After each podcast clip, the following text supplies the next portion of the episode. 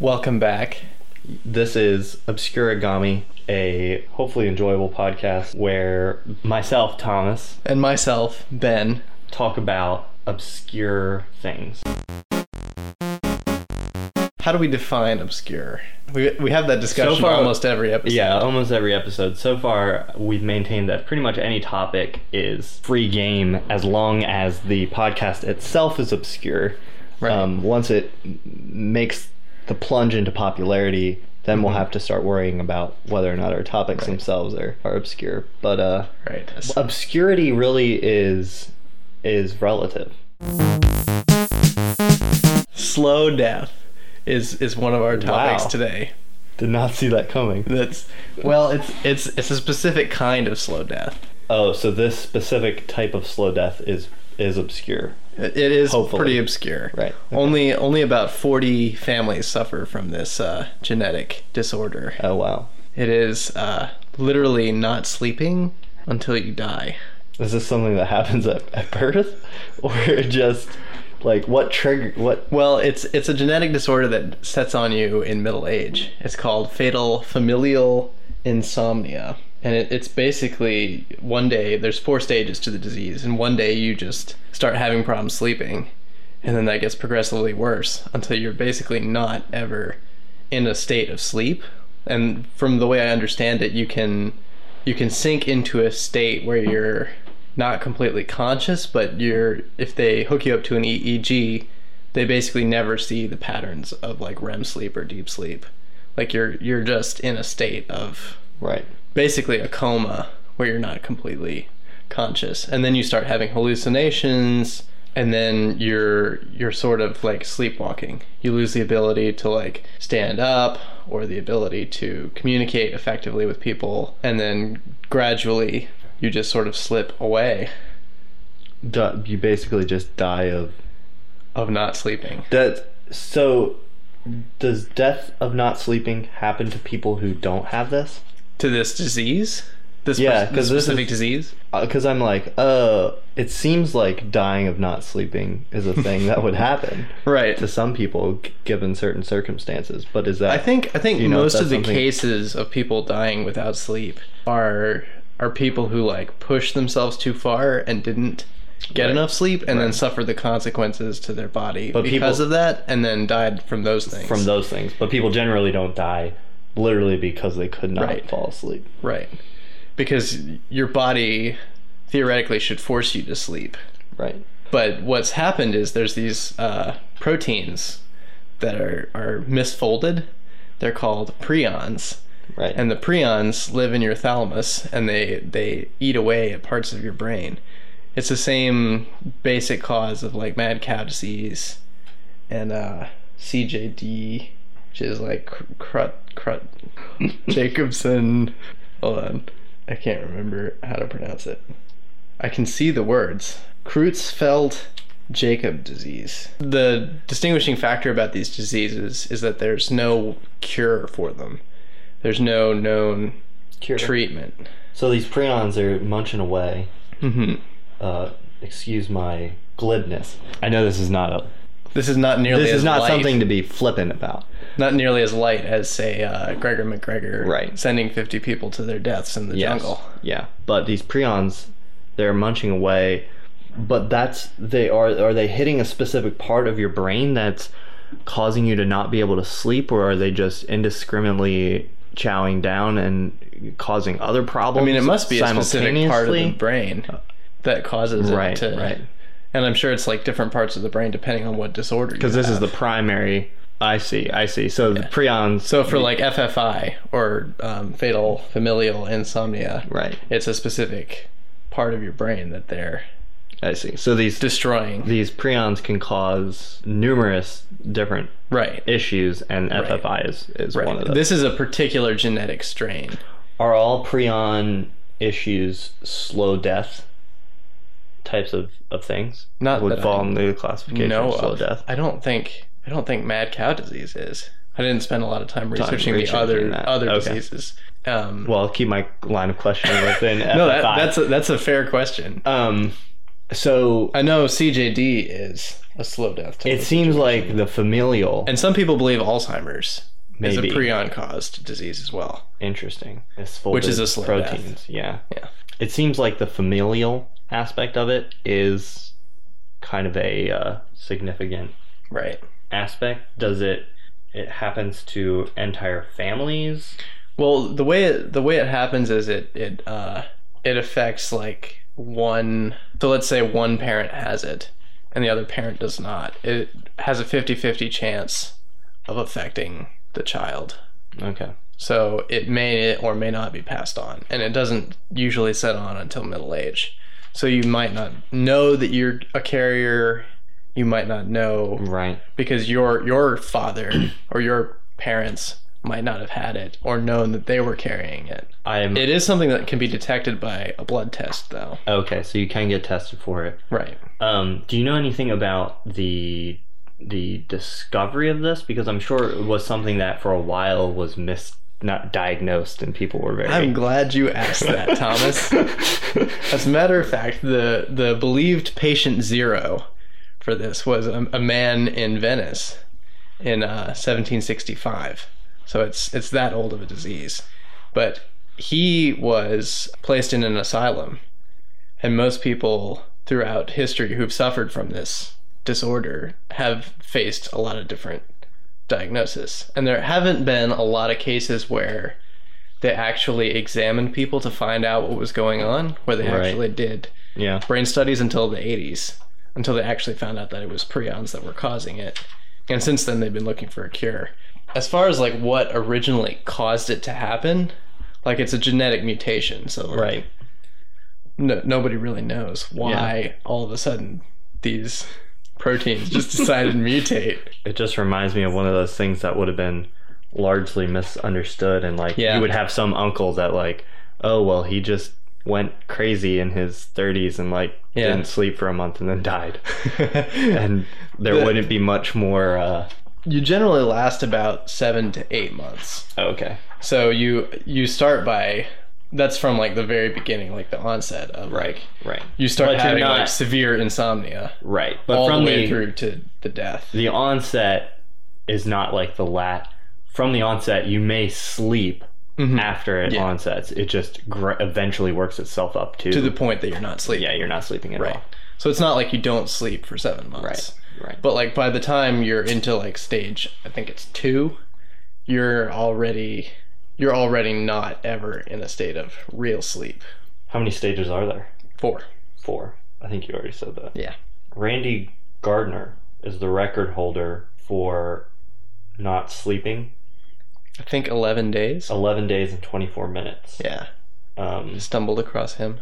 Yeah, I'm curious if uh, if any anyone with FFI has has Has him beat. has him beat only to end up in death. Well, I think I think what they're talking about as far as his record from from what I could discern because I was a little confused.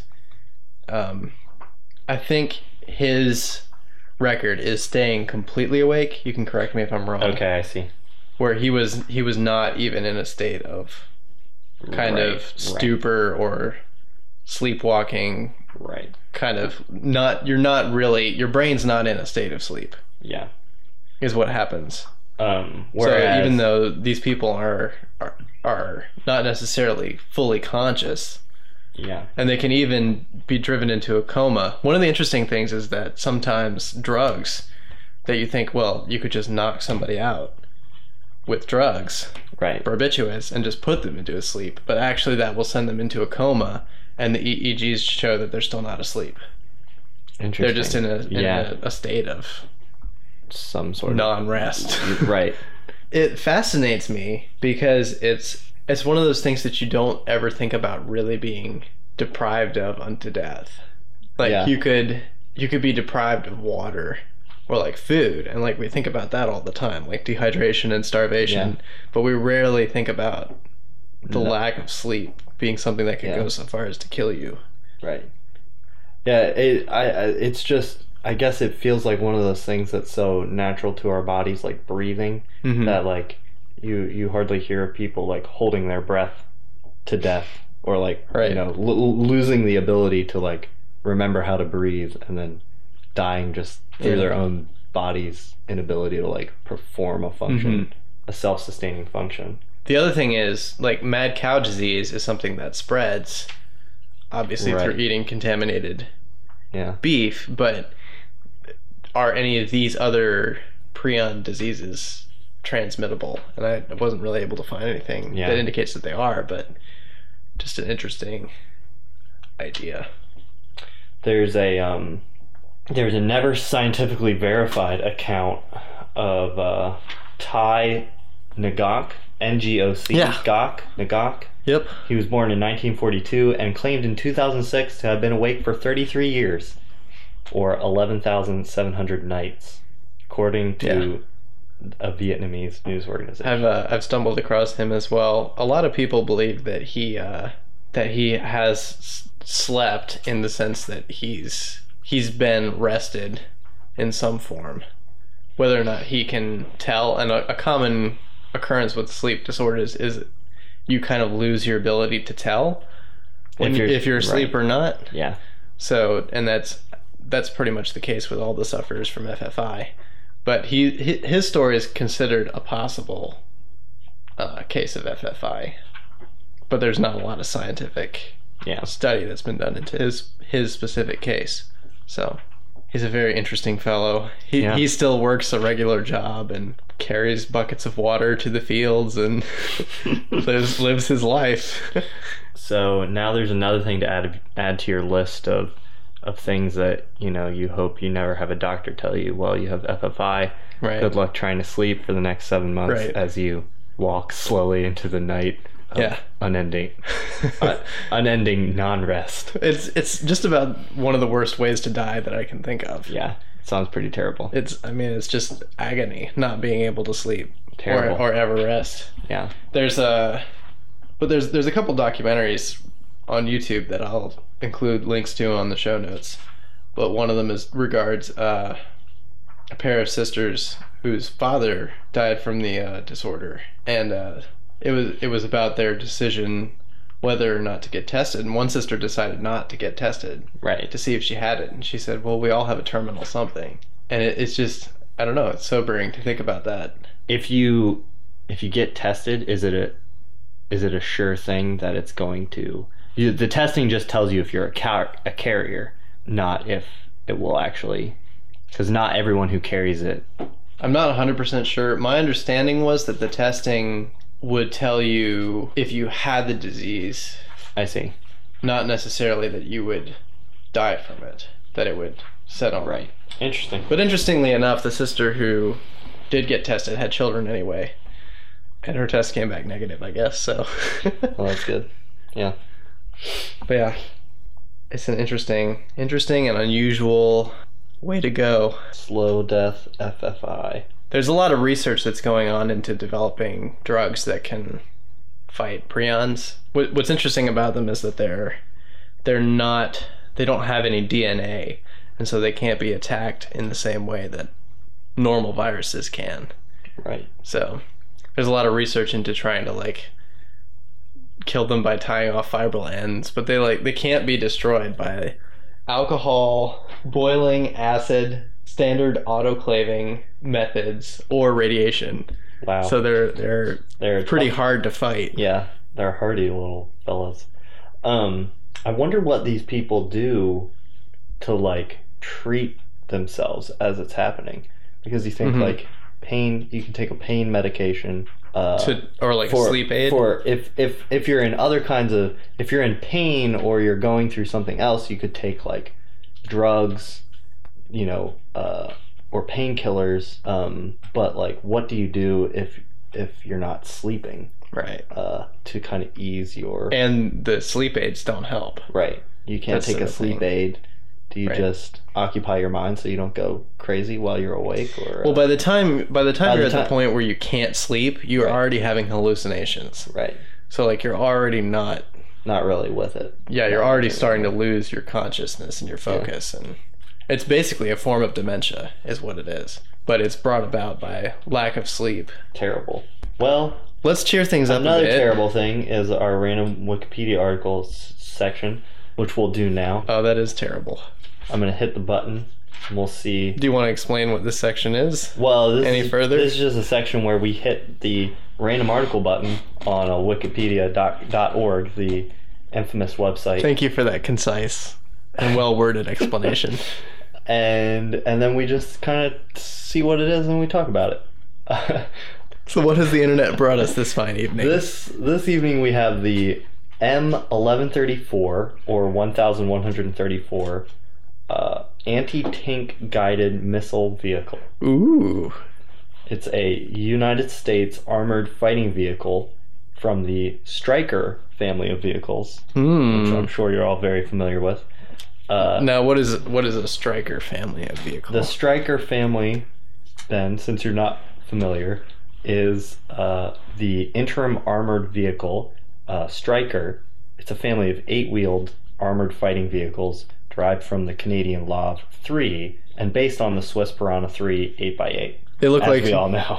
yes, of course. They look like vehicles that I've seen often in war movies and Godzilla films. So that they're they're very familiar yeah, to my eyes, even though I didn't know they were called. If you haven't seen the M1134 anti tank guided missile vehicle, you've probably seen something like of a it. similar nature. yeah.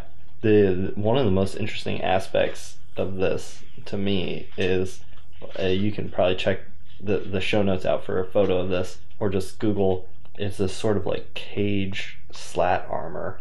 I guess that's an optional thing since this photo says fitted with slat armor. right. Um, but uh, What's the scale of what I'm looking at here? Like how Maybe we can tall? find some It other- says it says like weight and length. height? Eight foot eight inches.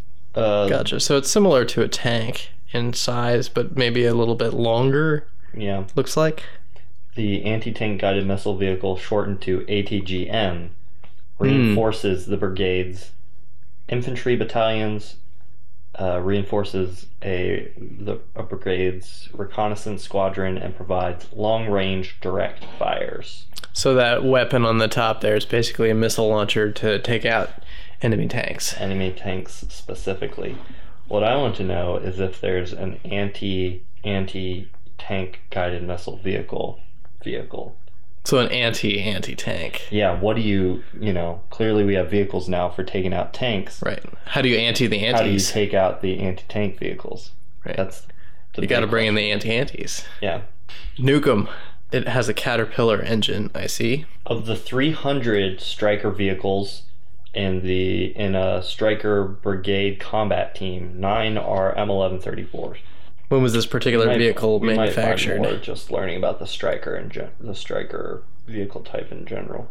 1999, They started making General strikers. Eric Shinseki, then U.S. Army Chief of Staff, outlined a transformation plan for the Army that would allow it to adapt post Cold War conditions. An early phase of the plan called for the introduction of an interim armored vehicle, which was intended to fill the capability gap between heavy and lethal, but not easily deploy- deployable vehicles. Basically, these things are attempting to fill that gap between a Humvee, which would be a lighter armored Mhm. but easy to get out there vehicle, Right. Very mobile. very mobile, and a tank, which would be much heavier armored but Gotcha. much more difficult to uh, to deploy. So it wasn't just intended as an anti tank. The Striker, well, the Striker family of vehicles, which the M1134 looks basically to be a Striker vehicle with some certain modifications Right. made to it. It's a specific member of the family. Yeah. But in general, the vehicles aren't just intended to fight tanks. They have they have a more general purpose in that they fill that gap. Yeah. Initial pro- production in 2005 for evaluation and full production in 2007. Gotcha. So they're pretty new. It looks like they're still being made. I wish that our random Wikipedia articles came with a random article expert to just like tell us interesting facts Yes. that we might be missing. I do have to say that thing is pretty neat. That uh, I re- I'm really curious about the The slat the armor. slat armor, what the necessity of that is. Slat armor, also known as bar armor, cage armor, and standoff armor, uh, i- i- is a type of vehicle armor designed to protect protect against anti-tank rocket-propelled grenade attacks. Hmm. So their anti-tank vehicles have anti-tank missile. Defenses. What? How is it more defensive? It takes To the have. form of a rigid slatted metal grid Mhm. fitted around key sections of the vehicle, which disrupts the shaped charge of the warhead by either crushing it, preventing optimal detonation from occurring, or by damaging fusing me- mechanism, preventing detonation outright. Wow. Interesting. Because Because it doesn't look like you're more protected. It, just- it basically looks like a little like grill, like somebody took Yeah. made a large grill grating and just like bolted Wrapped it, it to the around. side. huh. And that's that's more effective against those kind of weapons. Huh. I mean, I guess, I guess even if that was triggering the detonation, just to have the detonation happening six inches to a foot away from The your hull. armor, your hull instead of directly on the Yeah. hull could probably help quite a bit in mitigating. Although it sounds like it can do more than that Yeah, too. it sounds like it may even So- just stop it from happening sometimes, but uh, Pretty handy. it's been used in the Iraq War and the war in Afghanistan. Well, slow death and weapons of war. This has been a very cheerful episode of Obscurigami. soldiers anecdotally refer to strikers as Kevlar coffin. So, on that Mm. note, most uplifting episode. This one will follow in stark contrast to the uh, The episode tur- you, you- turbine turbine engines episode. If it does in Yes. fact end up preceding this one, if you didn't hear the turbine episode, it's because we didn't release it, and you're welcome. if you listened, if if you haven't listened to this episode yet. if you ha- if you just if you're listening to the end of the episode of this episode to find out if you want to listen to the previous you know 20 minutes or so You're a horrible person, and why are you doing why are you doing that but also you know if you were a little put off by the joviality of the previous episode assuming it was the turbine engine episode that? Just listen to this episode. listen to this episode it's a nice little downer I think I think they balance each other out. yeah, yeah. They're kind of like a, a duo. Yeah. We I haven't really seen a lot of the download numbers yet, seeing as how we haven't put this up. I don't know. I, I've But I'm interacted afraid a we're lot. I'm afraid we're losing listeners. I, So, uh, I've personally interacted with our, our listening audience, and it seems like they're still pretty enthralled with us. So well uh, if as if much you're- as they ever have been. if you're enthralled and you're listening to this, uh, send us some feedback, or you know if you happen to know a lot about the M1134, Please don't kill us please uh, yeah for our ignorance. yeah You can uh, see the show notes on the interwebs, obscurigami.com. obscurigami.com Send us an email. all all things obscure, including this podcast. Uh, I think that's that that about wraps it up. Most likely, That I think that's a show another one in the in the bags. in the cans, cans France.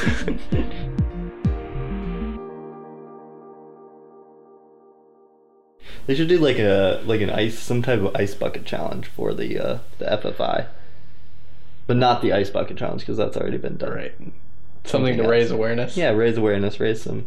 I mean, it's only like forty. What did you say? Like 40 families. It's not that many people, but That's not still, many people. it's a horrible way to go. That's It's pretty bad.